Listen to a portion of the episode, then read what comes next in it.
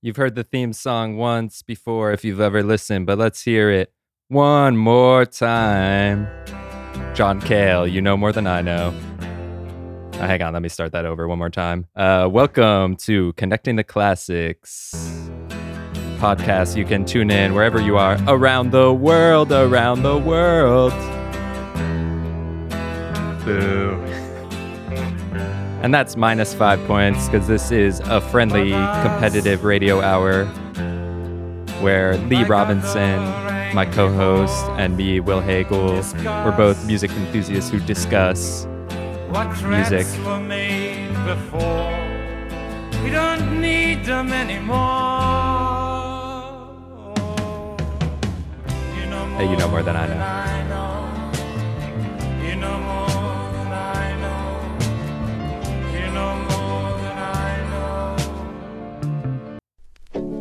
Back at it again. We're back with a fresh new episode of Connecting the Classics where we each pick a classic album and then connect from our own album to another person, to Lee's album, with three songs of tangential references, resulting in six songs of separation, Kevin Bacon style. But you know more than I know. Yeah, let's get it started. This week I picked Daft Punk Discovery. Might be in my top all time lists in terms of albums. And you fired back with I fired back with Daft Punk Random Access Memories. So kind of we're an doing Daft. Punk to Daft Punk. instant one-time connection. On the previous version of the podcast, we did Catch 22 Keasbey Nights to Streetlight Manifesto Keasbey Nights. So it's not out of the question, but I don't know how we're going to connect from these two albums. It's just no no obvious web to be woven between these two.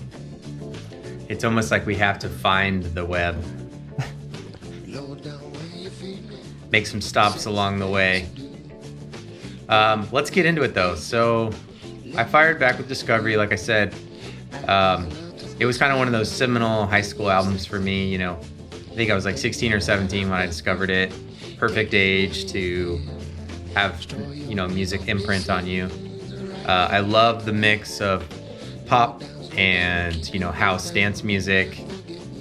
Uh, and then yeah, there's something to Daft Punk in that like they're sort of enigmatic that I think is really cool to like them when you're that age. So I don't know. How was it for you to re-listen to this album? I'm assuming you haven't listened to it in a while. Yeah, I haven't listened to it in a while, but it's one of those, you know, Daft Punk has all the hits. I actually didn't realize until I did my homework that uh, they have multiple albums and, you know, but, you know, I'm just a human or whatever their other album's called. Yeah. And then we were talking offline a little bit about how Random Access Memories then came out in 2013. And I feel like at that point, it's like Daft Punk had already kind of influenced a lot of people. And then it's like you said, like people were going back to check them out who didn't really appreciate them at the time. And now we're like, oh, this music's cool. So Yeah. we want to celebrate it. Which I think there's definitely something to that. But I also think Random Access Memories is just a pretty, pretty good album too. Yeah, I definitely was surprised. It's it's got some great songs on it. I think what kills me is Pharrell Yeah. and some of the other I don't really like that song, to be honest. Uh, that song "Lucky" got or "Get Lucky" got played into the ground for me. Um, but yeah, pretty good album overall. But it was a hit at the time too, which is crazy.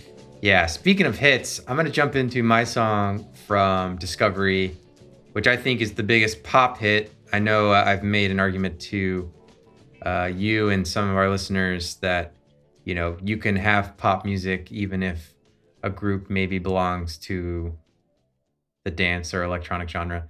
This is Digital Love. I agree, by the way, but we can get into it. But I, right. I definitely think Daft Punk is a pop group. Yeah, this to me is a quintessential pop song.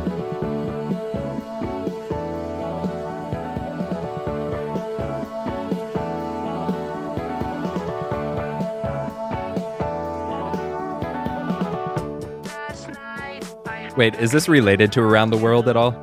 Maybe, but no. I mean, I feel like every time I hear that, I think it's going to be Around the World, and then it tricks me. But this song's better.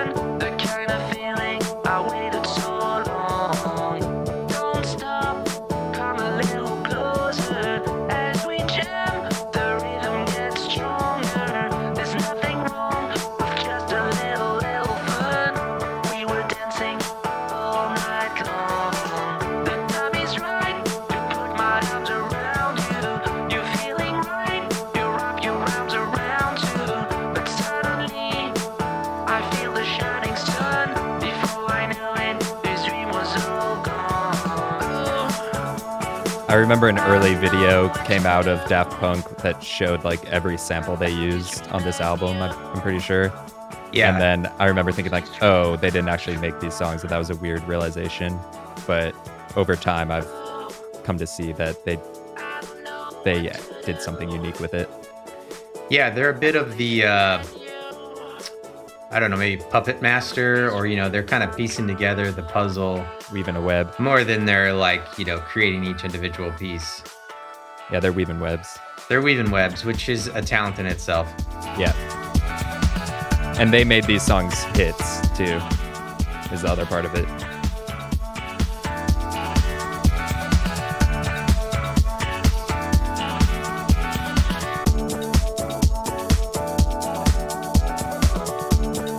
I will say, I think, you know, in retrospect, they're also one of the few groups that's been able to pull off uh, like vocoder, synthetic singing and vocals.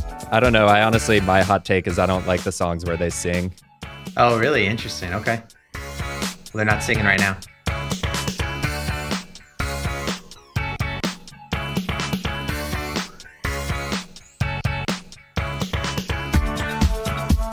So 90% of the song for me is that Wurlitzer piano solo, which I think is just an incredible uh, display. To, I, w- I wish I knew if one of them played it, because that'd be pretty impressive. Yeah.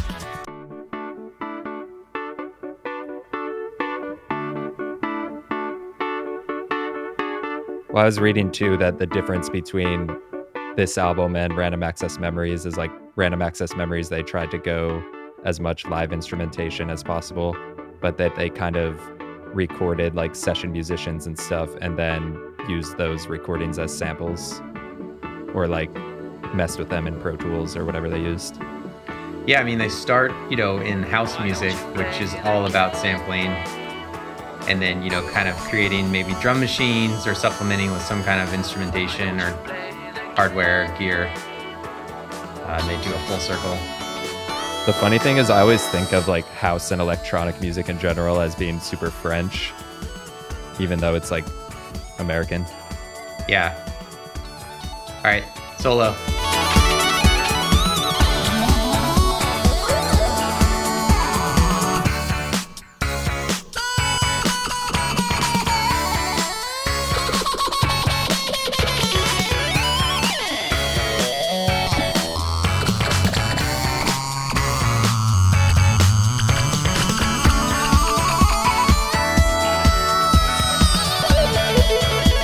Eddie Van Halen guitar solo tapping.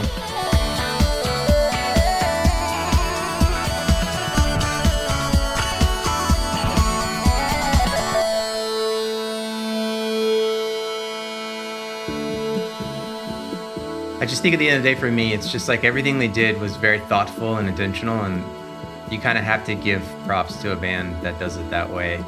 Yeah. And this whole album flows together really well too, because it's like obviously the hits stick out, but then Yeah. some of the songs that I hadn't heard in a while are like, Worked in. especially after kind of the stuff we've talked about on this podcast in terms of electronic music and the history. I feel like I listened to it in a different way and could kind of appreciate it. Yeah, and, listeners definitely go back, watch the animated film that they created.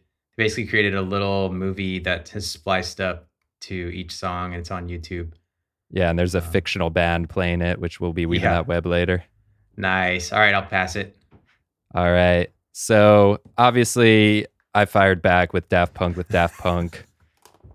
um, I'm right there with you in that I I can't say I was like a huge Daft Punk fan when we were 16, Yeah. but I was definitely a big Justice fan, and from Justice, like you know, listening to like French house music and watching the videos of people doing tectonic dances and dancing to it on the soccer field, which will be weaving that web. okay. But let's just launch into my song because it's going to be a long one. We're locking in here. This is, you got to guess? D A N C E E. Giorgio by Moroder. When I was 15, 16, when I really started to play guitar, I definitely wanted to become a musician.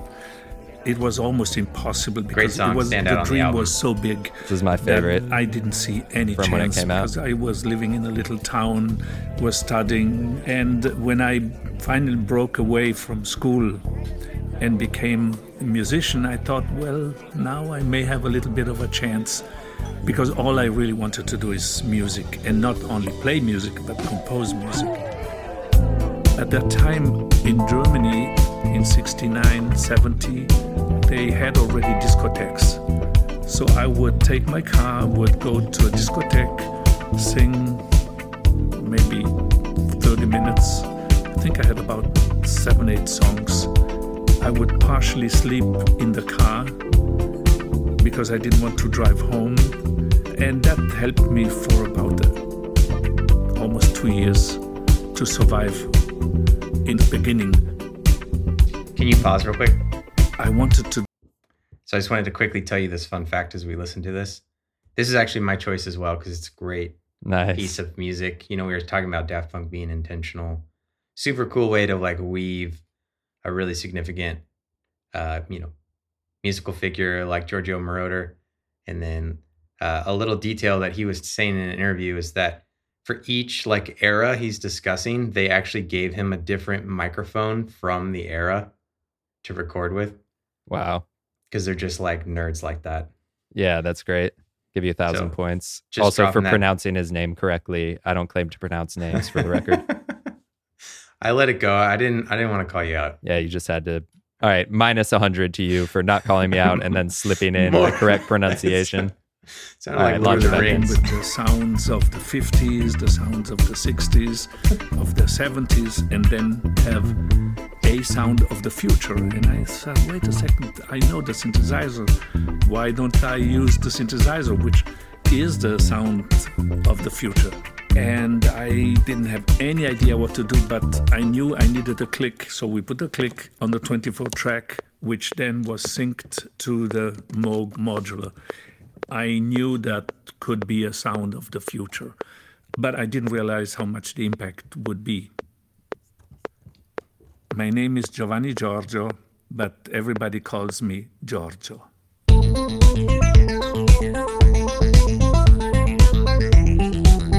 This song's better than any uh, any podcast about music.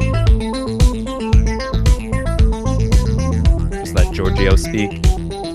Yeah, and so this is like an homage. He was super famous for, you know, these sort of arpeggiated synth lines like this.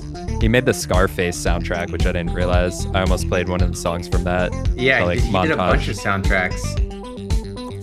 I was looking through on my old notes. I actually played one of his songs way back in an episode, and it was for Neverending Story. Do you remember that movie? Yeah, that's funny. Another funny quote I found online was that uh, Giorgio, however you say his last name, Mordor, Marauder, Marauder.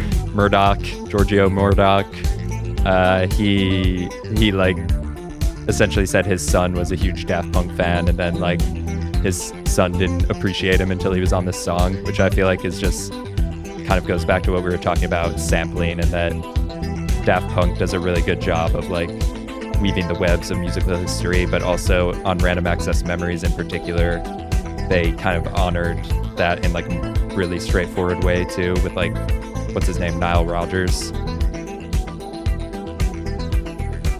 I don't know if you know much about him. I don't know anything about him, but I know he's on a lot of songs. Oh, What's sorry, I meant for I, I meant Pharrell. No, Nile Rodgers. Oh yeah, Nile Chic. Rodgers. He's the Yeah. guitar player for Chic. Yeah, So super famous for basically. We've talked about him in a past episode. He like basically invented that strumming style that was so famous in disco. got a little solo in the background here too. Subtle solo.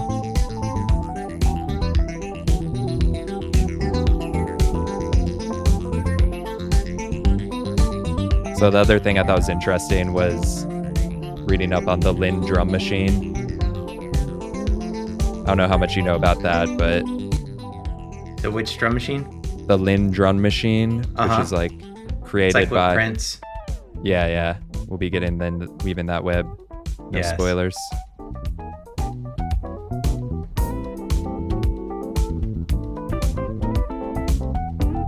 Yeah, so that's the thing with me. So with this album is there's parts of it that are so like instrumentation heavy that they almost blend into the smooth jazz realm. And I'm like, do I just like this because Daft Punk stamped it? And if it was some random band, I would think it was shit. Probably. That's where I'm like, okay, But that says something about the power of Daft Punk and like their mystique, yes, wearing helmets and like being robots and stuff. totally. It's funny because I was thinking of songs to play, and it's like I associate Kanye with introducing. Mind Oh, hang on. The concept of uh, harmony and of music being correct. You can do whatever you want. So nobody told me what to do, and there was no preconception of what to do.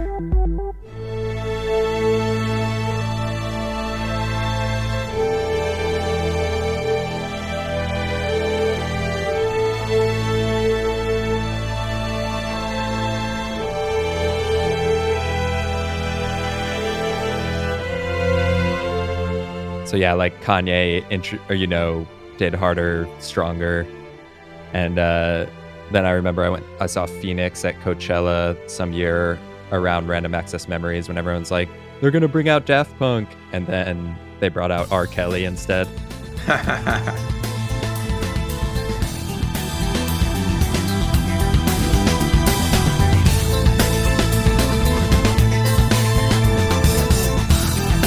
I liked early Phoenix too.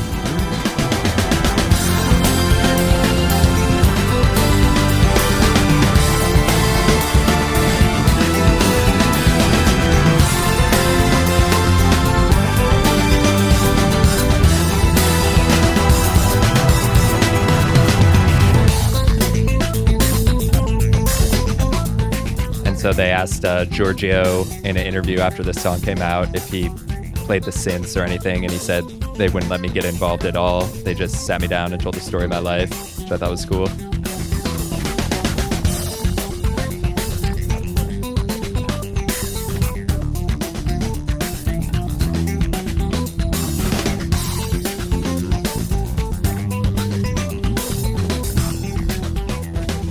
So this drumming right here too. This is Omar. Don't know how. Don't claim to pronounce anything. Hakim, H A K I M. I don't know him. So I was reading some crazy stuff about the drums and how like this song has a drum machine, but then there was a live drummer who would just go in playing these like crazy fills on top of a drum machine. And then they kind of like mess with it after the fact too. Funky bass too. There's also some like audio scratching. Yeah, exactly. Or it sounds like knobs twisting or something. But these drums are crazy.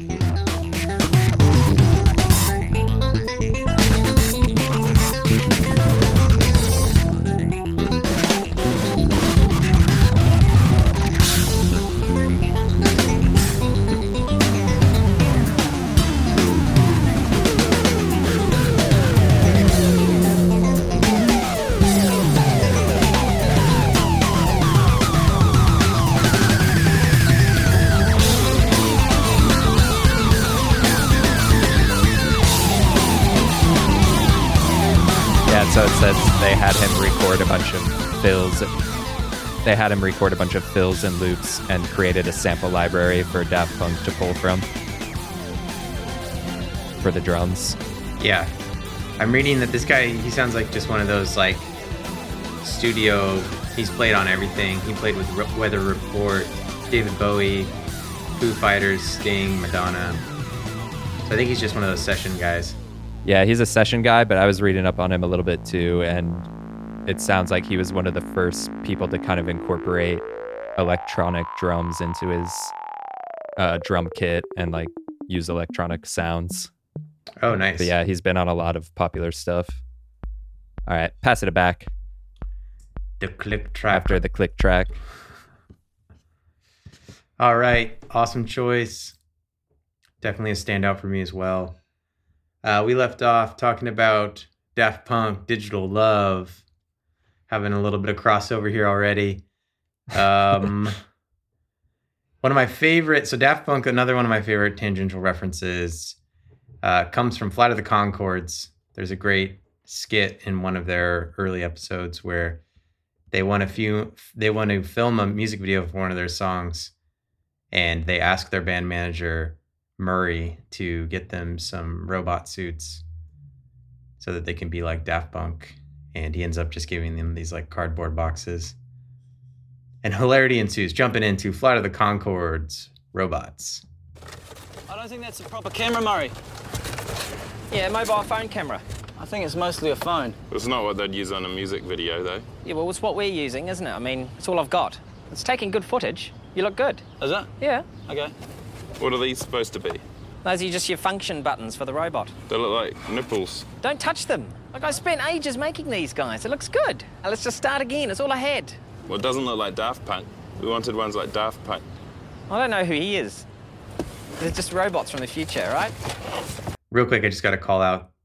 I don't know how you feel about Fly the Conchords. Maybe they were overhyped to you, but No, I love them. the subtlety of that joke where Murray says, I don't know who he is. Yeah, yeah, that's I've great. gone back and rewatched episodes and have caught so many musical like jokes that they slip into um, the shows. All right. Try not to walk so funky, Brett, because you're trying to make it less cool, more like, you know, electronic. Hide your neck, put your. That's right. Okay. The distant future, the distant future. It is the distant future, the year 2000. We are robots. The world is very different ever since the robotic uprising of the mid 90s. There is I also thought this song would be particularly like uh, topical with everyone's fear about AR, AI, like robotic uprisings. yeah, we are Evergreen podcast, but Evergreen.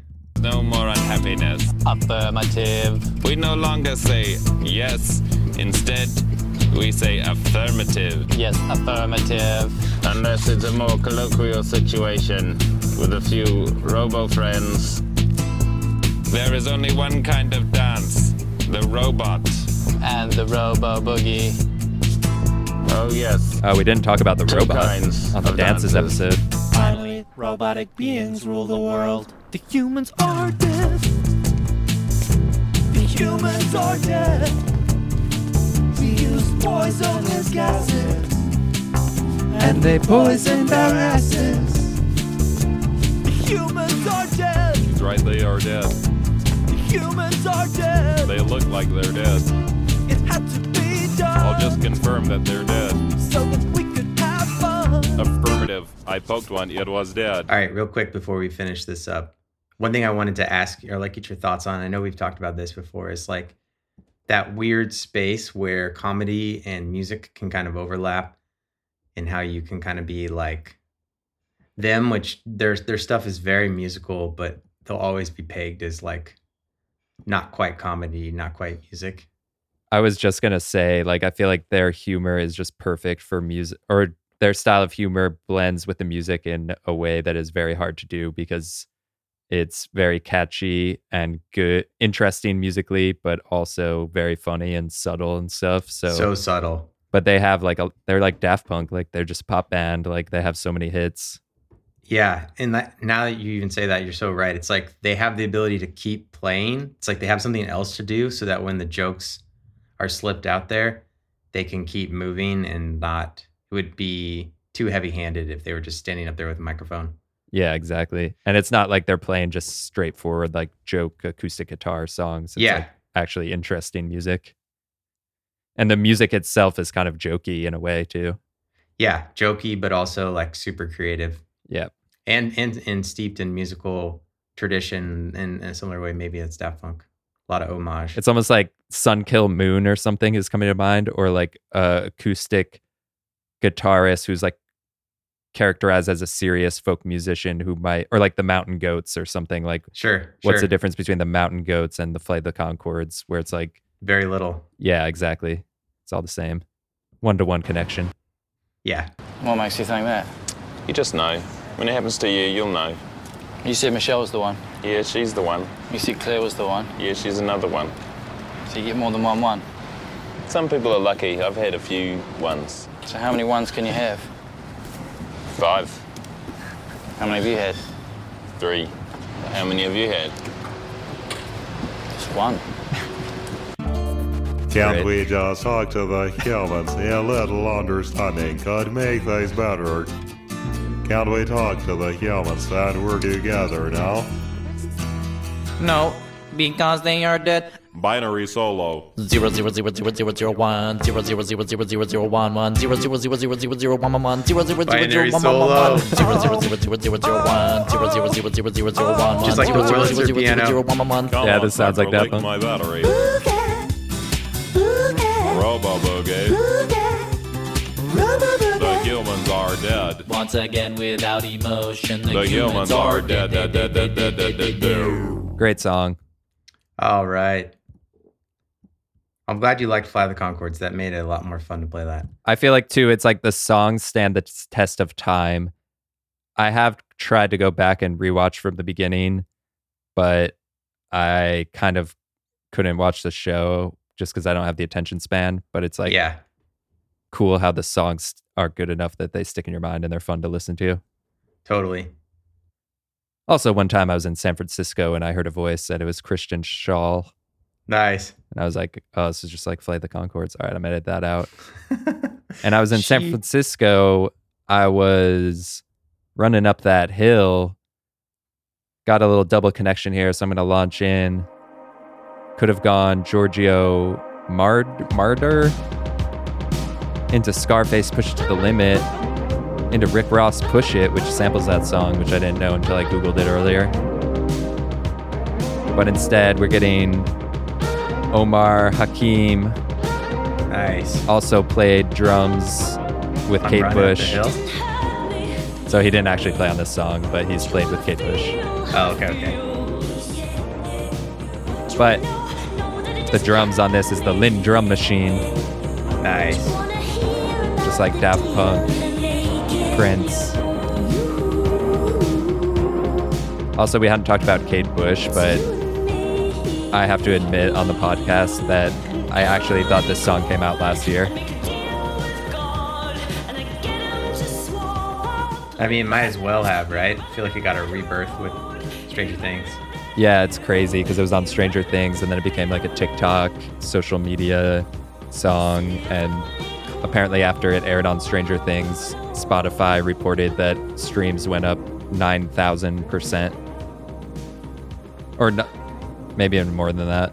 No, I believe it. I remember I was like at the Or grocery store, 999,000 or something. This like 16 year old kid who was stocking shelves had this song blasting on his phone. So I definitely thought Kate Bush was like 20 years old. She might have been when she recorded this. Yeah, so this came out in 1985. Yeah, she's brilliant.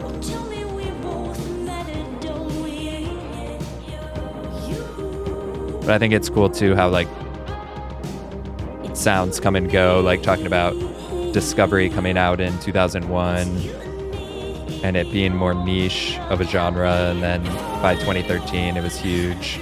And it's like this really sounds like it could have come out last year because there's a lot of other artists who are making stuff like this that are super popular. Well, she uses the synthesizer, the way of the future.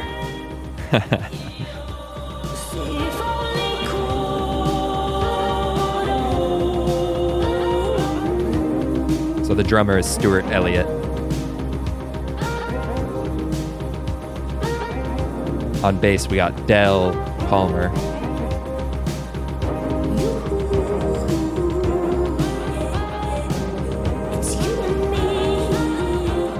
I also never really had looked up the meaning behind this song, which is apparently she wanted it to be named Deal with God.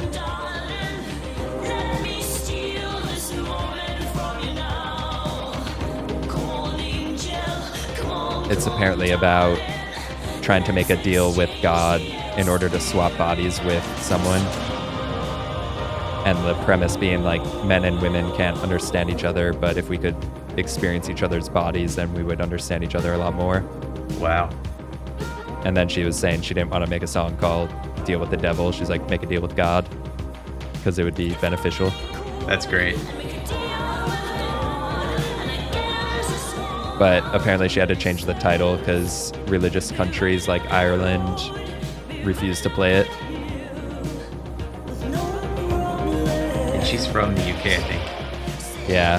So I think this song was huge there. And I guess it was popular here too, but it was before our time. Yeah, she's very experimental, very cutting edge. I think that's part of why it sounds so modern.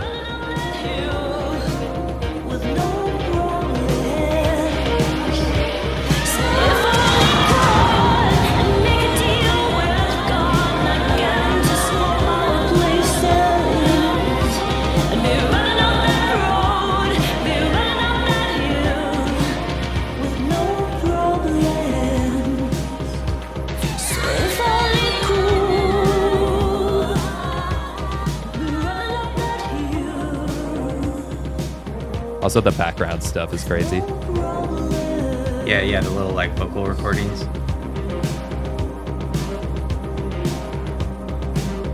Yeah, the whole album's pretty good for listeners. Maybe we'll choose that for one of the weeks. It was 9,900%. Yeah, I hope I didn't steal your connection because I know at one point you were thinking of doing Kate Bush, but I was like, eh, we might as well play her because I realized that she isn't 25 years old and that song didn't come out last year. So Yeah, I love that. just wanted to get it, get that on the record. Yeah, definitely. I'm just uh, admitting, you know, in the court of law to things I don't even need to confess to because no one asked, but I'm passing it back. All right. Well, long, I'm glad you, you you made a deal with God and uh, all is forgiven. Thank you. Uh, we left off Fly the Conchords talking about the line between music and comedy, which actually got me to pretty well-known music label that I didn't realize had origins in spoken word. The label starter actually called the genre wordcore, but sort of a Ooh. blend of spoken word and music. Um, the label is Kill Rock Stars. This is Slim Moon, Love to Drink. Very Bukowski esque. Thought you'd appreciate this. Nice. I do.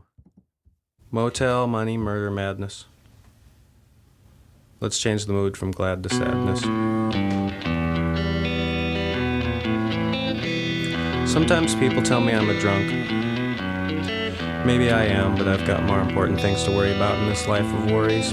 It's another one that's Why like, should I worry about is it something comedy? may- Perfect Say- example. Say it again.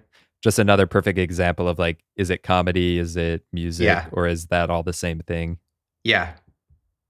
And uh, for the background music, that's uh, People Are Strange by The Doors, some kind of either a person playing it or some weird recording of it. Makes me feel better. I'm not a drunk. I like to drink. I like to drink. I uh, went through a period where I drank a lot. I had a lot of pressure hanging over me that I just couldn't deal with.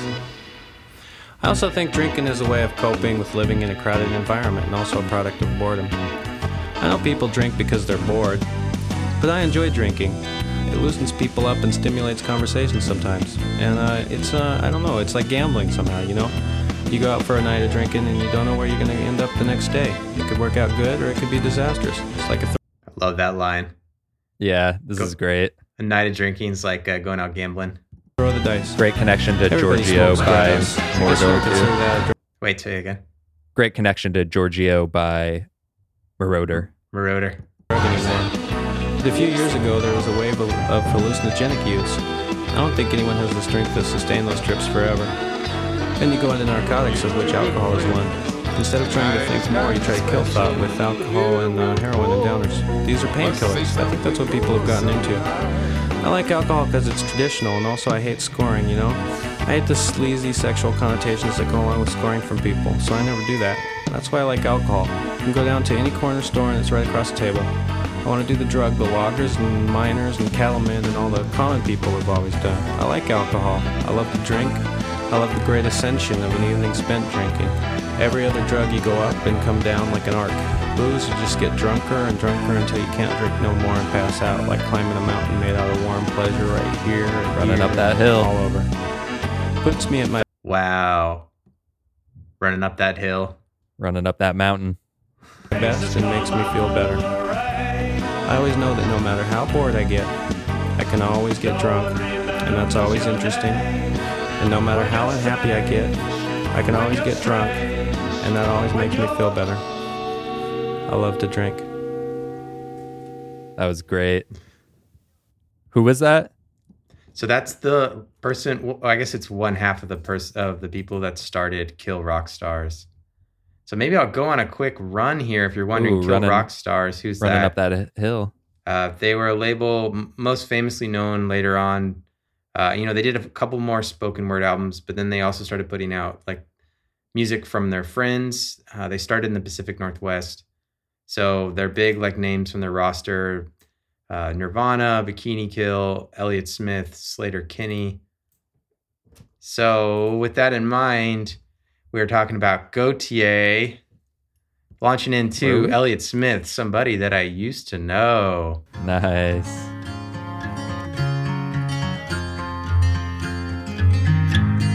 This is from Figure Eight.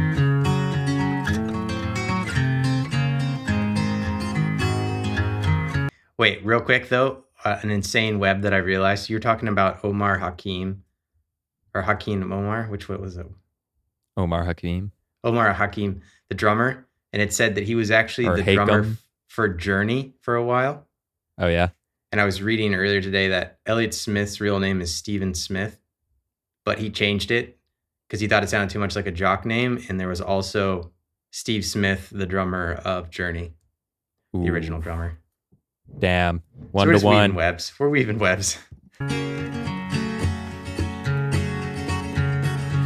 had tender feelings that you made hard, but it's your heart, not mine, that's scarred. So when I go home, I'll be happy to go. You're just somebody that I used to know. We got to bring it back. We got to bring back spoken You word. don't need my help anymore. It's all now to you, there ain't no before. CTC, just spoken word over music. Yep. that you're big enough to run your own show. I love to drink. Drinking's great. Just somebody that I used to know. I watched you deal in a dying day and throw a living that passed away. I almost don't even want to try to like explain Elliott Smith since it's only a two minute song and it's too good to just talk over.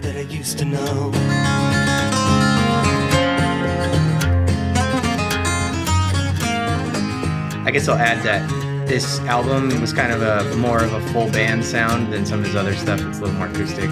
So listeners looking for a starting point, if you like this, check out this album. If you want something more folky, check out his older stuff. You did me wrong. And someone should put can't stay Gotye, this math alone. somebody that I used to know, like in over the instrumentals on this. Yeah. You just let go. You're just somebody that I used to know. Somebody that I used to know. And he like yells it. Gotye Yeah. yells it. It would sound so bad. Out of tune, out of rhythm. Slowed and reverb. And somehow 2.5 speed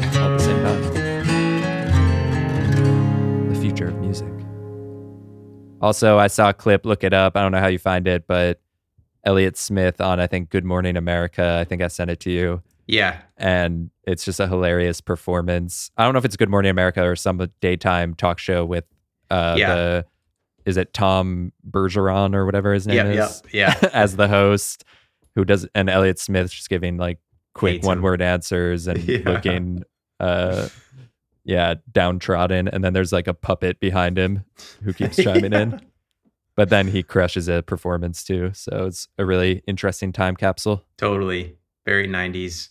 Uh, it also reminded me, I was reading that he, in a similar fashion, didn't want to perform at the Grammys. And they basically threatened that if he didn't play, he, they would have someone else play a song. And that was the only way they got him to play. Jeez.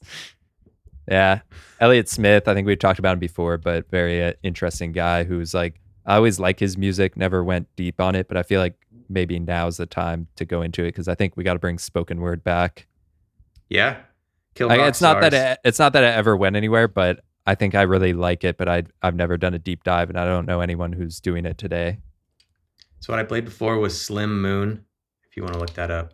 Slim Moon connection to Yep. Sun Kil Moon, who I played earlier, Wow. who's kind of spoken word in a lot of ways. All right, every connection connect is connected in this episode. We are an evergreen podcast, but the Hold Steady put out a new album, and they're another band where I'm like, damn, they're still doing it, still got it, and they're basically like spoken word. But we got to get into my next connection. We left off with running up that hill, Kate Bush, talking earlier, back when Bush was president around 2006, used to warm up on the soccer field for to go on the bench and doing warming up to Justice, that album, Cross.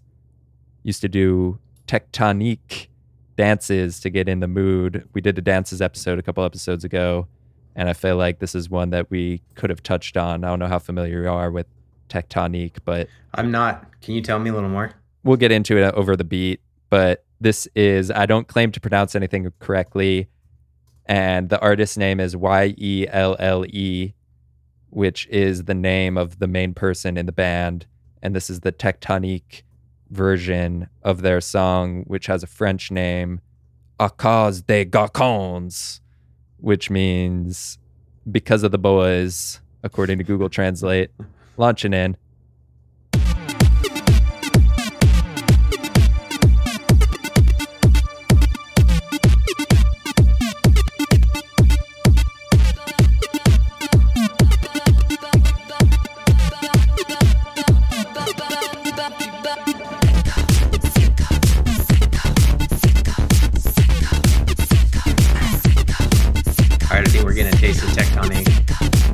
This was a video podcast, you'd see me dancing right now.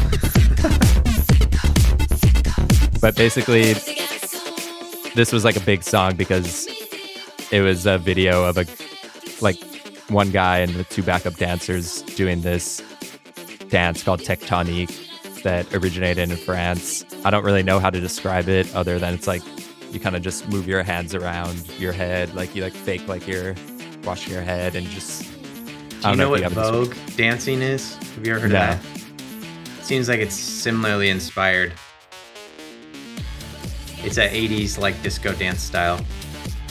and it was made to like i guess when i was reading up on it it was kind of made so that anyone could do it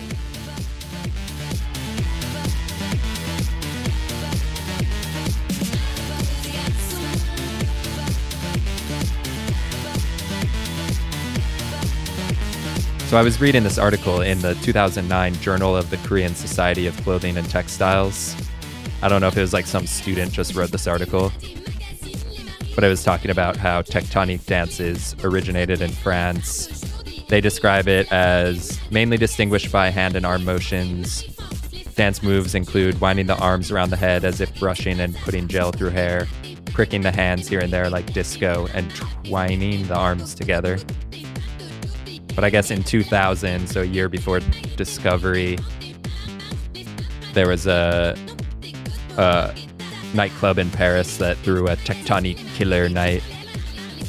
Said they were bored by techno music and they wanted a new party where electronic music and genres such as jump, techno, trance, and hardstyle were combined.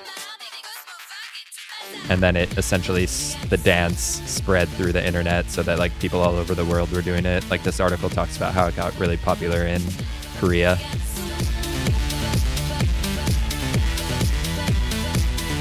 But it was just, you know, along with like jerking and uh, crank that soldier boy, like we were talking about a couple episodes. Check out the dances episode.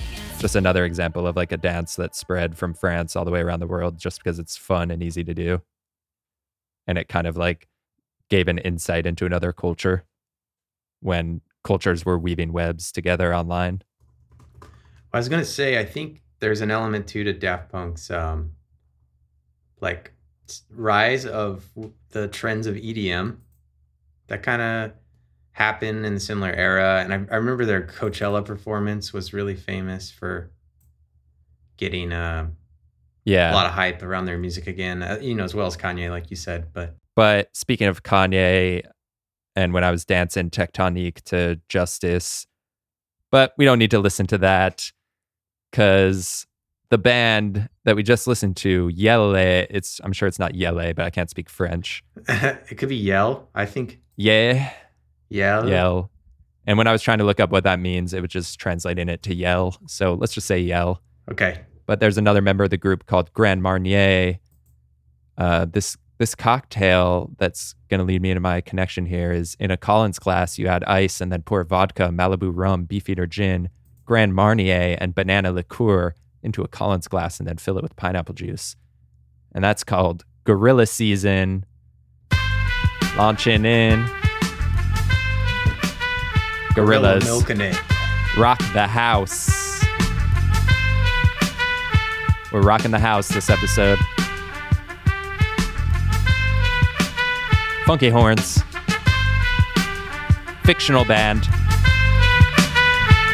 I know you like that. You wanna try that? It's like a flashback. So shake your ass crack. I got the boss to rock the salsa, funk a blueser, any groove to make you move. We heard Del Palmer playing bass and drum machines on uh Running Up That Hill. Now we got Del the Funky Homosapien. Cause taking you to Obviously, Clint Eastwood came out on this album too, and this was the other song that had him on another it, but underrated. It's my mandate. I'm highly animated, even though I'm decomposing. So if your feet is frozen, I'ma die to see you open. MC rhyme and the DJ spin. I want y'all to just get down. Little flute comes in. The MC rhyming and the DJ cutting. I want y'all to just get down. When the MC He says, I'm highly animated even when I'm decomposing.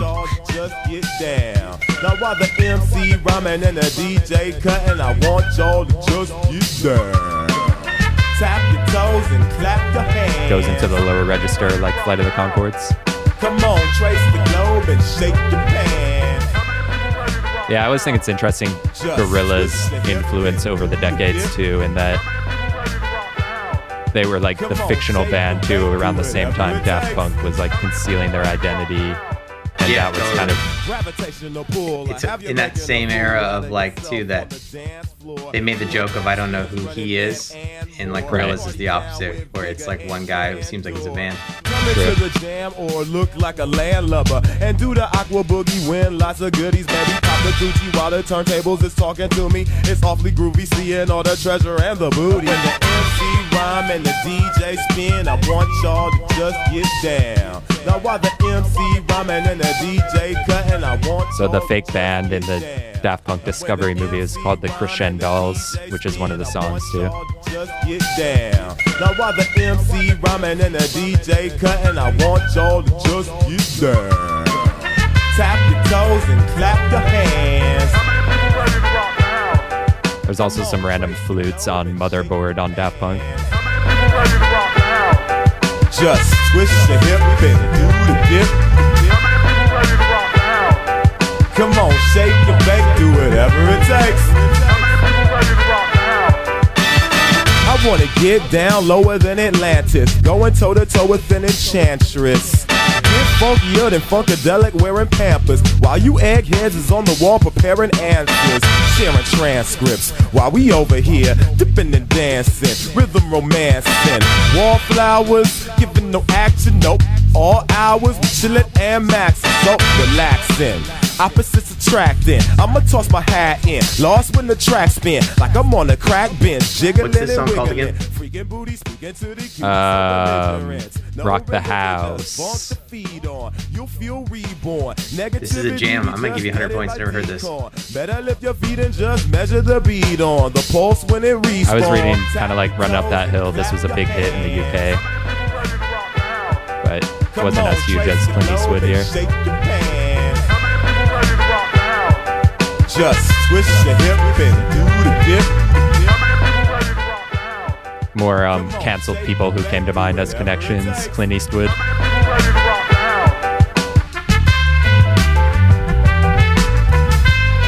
So it looks like on the credits, also Dan the Automator worked on this. So did you already say Nice. that? No, but I li- I'll give you a thousand points. All right. Automator, robots, random access memories. Wow. Deltron 3030, the distant future. I feel like I'm 2000. I'm having a revelation, but it's probably a, a not a good one worth talking about. But basically, just what music is is just music with people talking. Edit that out. Pass it back. I just want to bring back spoken word, Yeah, I can feel it. But into the future. I think I get what you're saying though. Music is just communicating ideas, and you can either choose to speak them or play them or sing them or whatever. Yeah, I mean, I'm not knocking singing, but All maybe right, you just need a funky, funky bass and some talking. Yeah, look for Will Hagle and my collaboration, spoken word. All right, I'm jumping into. We left off at Elliott Smith, somebody that I used to know that was on the mind because I rewatched Good Will Hunting. And uh, Elliott Smith actually made, or I guess he tweaked Miss Misery to be on that soundtrack. And then I think he also did an instrumental between the bars that he gave to Danny Elfman for the movie soundtrack. So a little bit of soundtrack experience, just like Giorgio Moroder, who we talked about. That was my pick, but feel like we're just doing it right. So maybe I'll just jump Yes. into Daft Punk. Just- It's my favorite song. Dude, this was a fucking jam when it came out. I'm not even gonna lie. do the Robo Boogie. Everybody will be dancing and we're feeling it right. Everybody will be dancing and be feeling it right. Everybody will be dancing and we're feeling alright. Everybody will be dancing tonight, doing it right. Almost like an 808 sound there. Panda Bear drums. will be dancing and we're feeling alright. Everybody will be dancing tonight, doing it right. I'm dancing. I'm doing the tectonique. Feeling it right. Everybody will be dancing and be feeling it right. Everybody will be dancing and we're feeling alright. Everybody will be dancing tonight, doing it right. Everybody will be dancing and we're feeling it right. Everybody will be dancing and be feeling it right. Everybody will be dancing Were you ever a big Panda Bear guy? Not really. I remember seeing him at Pitchfork Music Festival and hating him. I was really impressed with what he was, how he was like playing multiple instruments at once and looping stuff. And I like his singing more than the other Animal Collective people. Totally. Great voice. But I don't always love his lyrics.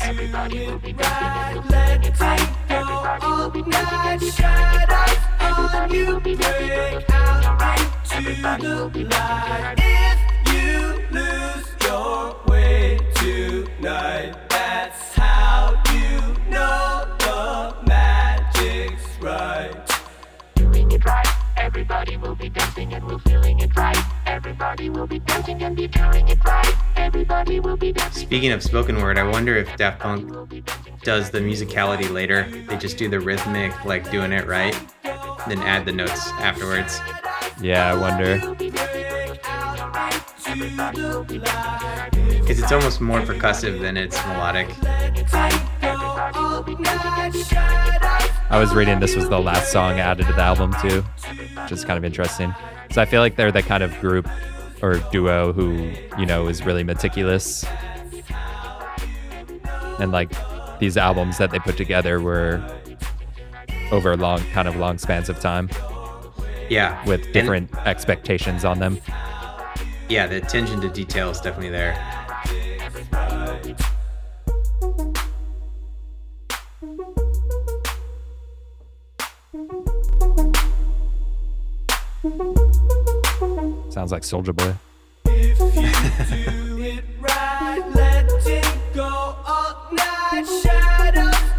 You break out in I did read that basically part of the whole robot shtick was that, you know, they wanted their anonymity and they wanted people to focus on the music. But the way they released the concept, they put out like a fake press, press release that there was like an accident in their studio and then a 909 drum machine exploded on them. they were had to take to the hospital and they woke up as robots. That's great. Give you 909 points for that.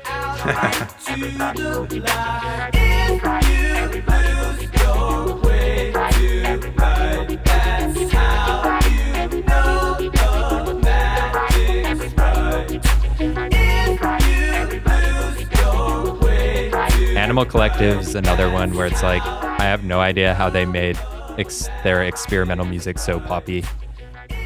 Yeah, that's a great example of like that hybrid pop stuff. Yeah, like this song, I think too is kind of obviously a combination of like Daft Punk and Panda Bear. So Yeah, but they're both artists who are like that. totally. That's a great, great web. One to one. Alrighty, close this out. All right. Well, I did too many connections, so we'll just listen to this for a little bit. Wow. But you hear that beginning? A ballad.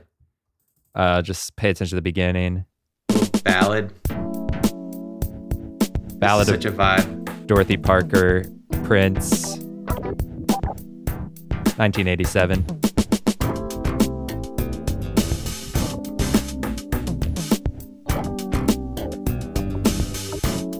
This song came up in my Daft Punk research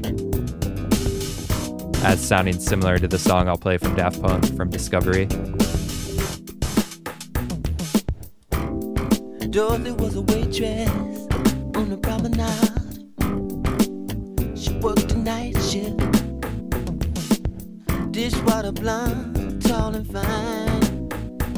She got a lot of.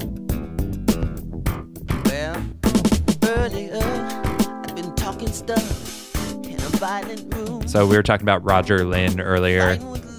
He designed the Linn drum machine, and then he went on uh-huh. to collaborate with Akai and make the MPC, design the MPC. Wow. So I guess this is the Linn drum machine, which was compared to like the 808s or 909s, like you were talking about, was designed was samples of acoustic drums, which is like what Daft Punk did on their own for Random Nice. Access Memories. So it was kind of meant to mimic the sound of an acoustic drum more than the synthesize of the past. You know, I thought the synthesizers were the future, but talking about the past. I was just gonna say, and it, it kind of has that crunchy, you know, because it's on a sampler that I think people really ended up loving about it. Yeah. And I feel like on the Daft Punk, the Giorgio song, like they kind of do similar stuff to this drum with like, you know, and like, As cute as you. Right then and there, I knew I was through. oh, the other cool thing about the drums, I was watching an interview with in Red Bull Music Academy with the recording engineer for this song and album, Susan Rogers. And Prince did all the drums in one take, like just hitting the drum machine. I believe it. Uh, and speaking of Giorgio, he said he would wear headphones and with no click, reading the lyrics, he would play the entire drum part from top to bottom with the fills and breaks and everything, just mentally singing the song in his head. Wow. I guess he could he punched in with all the other instruments, but just did the drums in one take. I took another bubble bath with my pants on. All the fighting stop. Next time I do it sooner. Sounds like a Flight of the Conchord song. I took a bubble bath with my pants on.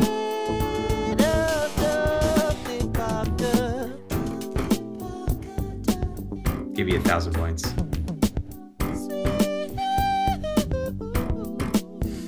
This is very flat of the Conchords.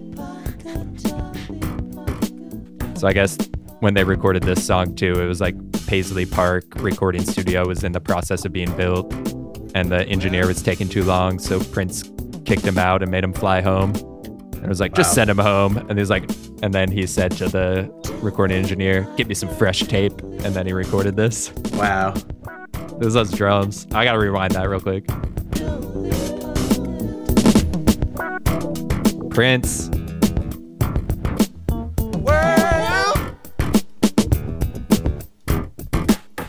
Probably playing bass too. I think he's playing everything. Yeah.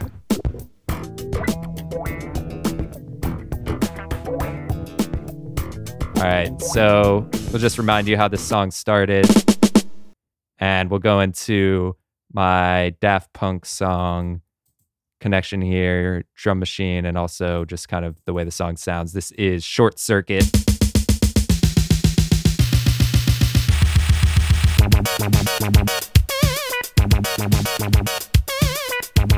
Push me. I'm too close to the. Is that what it is? No, no. I think it I feel sounds like- it. Yeah. It sounds like what the message, right? Yeah, I don't know. Something like that era. Or maybe this was sampled in something, but I feel like that synth line, the doo doo doo, sounds familiar. We were texting offline about it.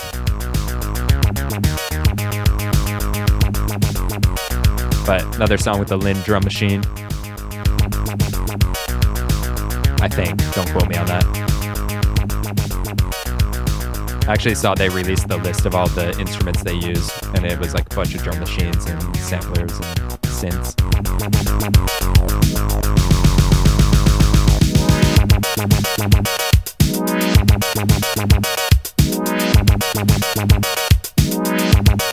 This song also reminded me a little bit of Justice, like Stress and Waters of Nazareth and stuff. Yeah.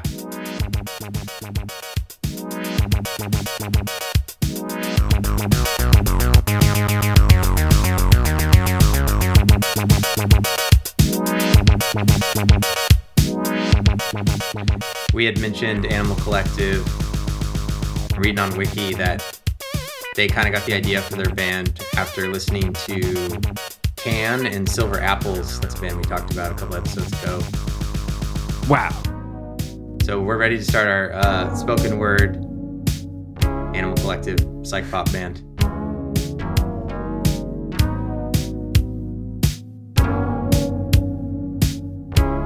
Somebody that I used to know. Just putting on in every song. It's like our DJ tag. Yeah. Nah, nah, nah, nah, nah. Somebody that I used to know. Could map that to a air horn. Love the beat switch on this though. Give me that crunchy D, D crusher.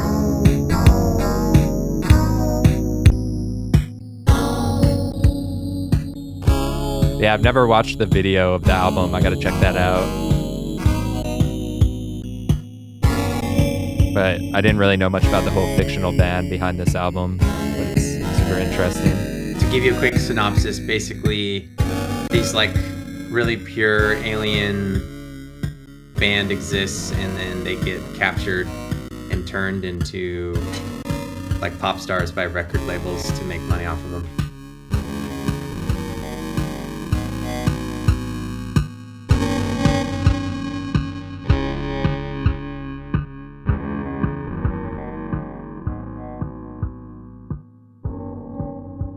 Thanks for listening to the episode. Daft Punk to Daft Punk. It was kind of hard to get there, but somehow we did it. I don't know. We won't do that again. I realized as we were doing it, it's like kind of just celebrating one artist, which isn't what the show is about. It's about connecting two opposite artists. But, you know, we stopped at a lot of interesting Yeah, we got there. along the way.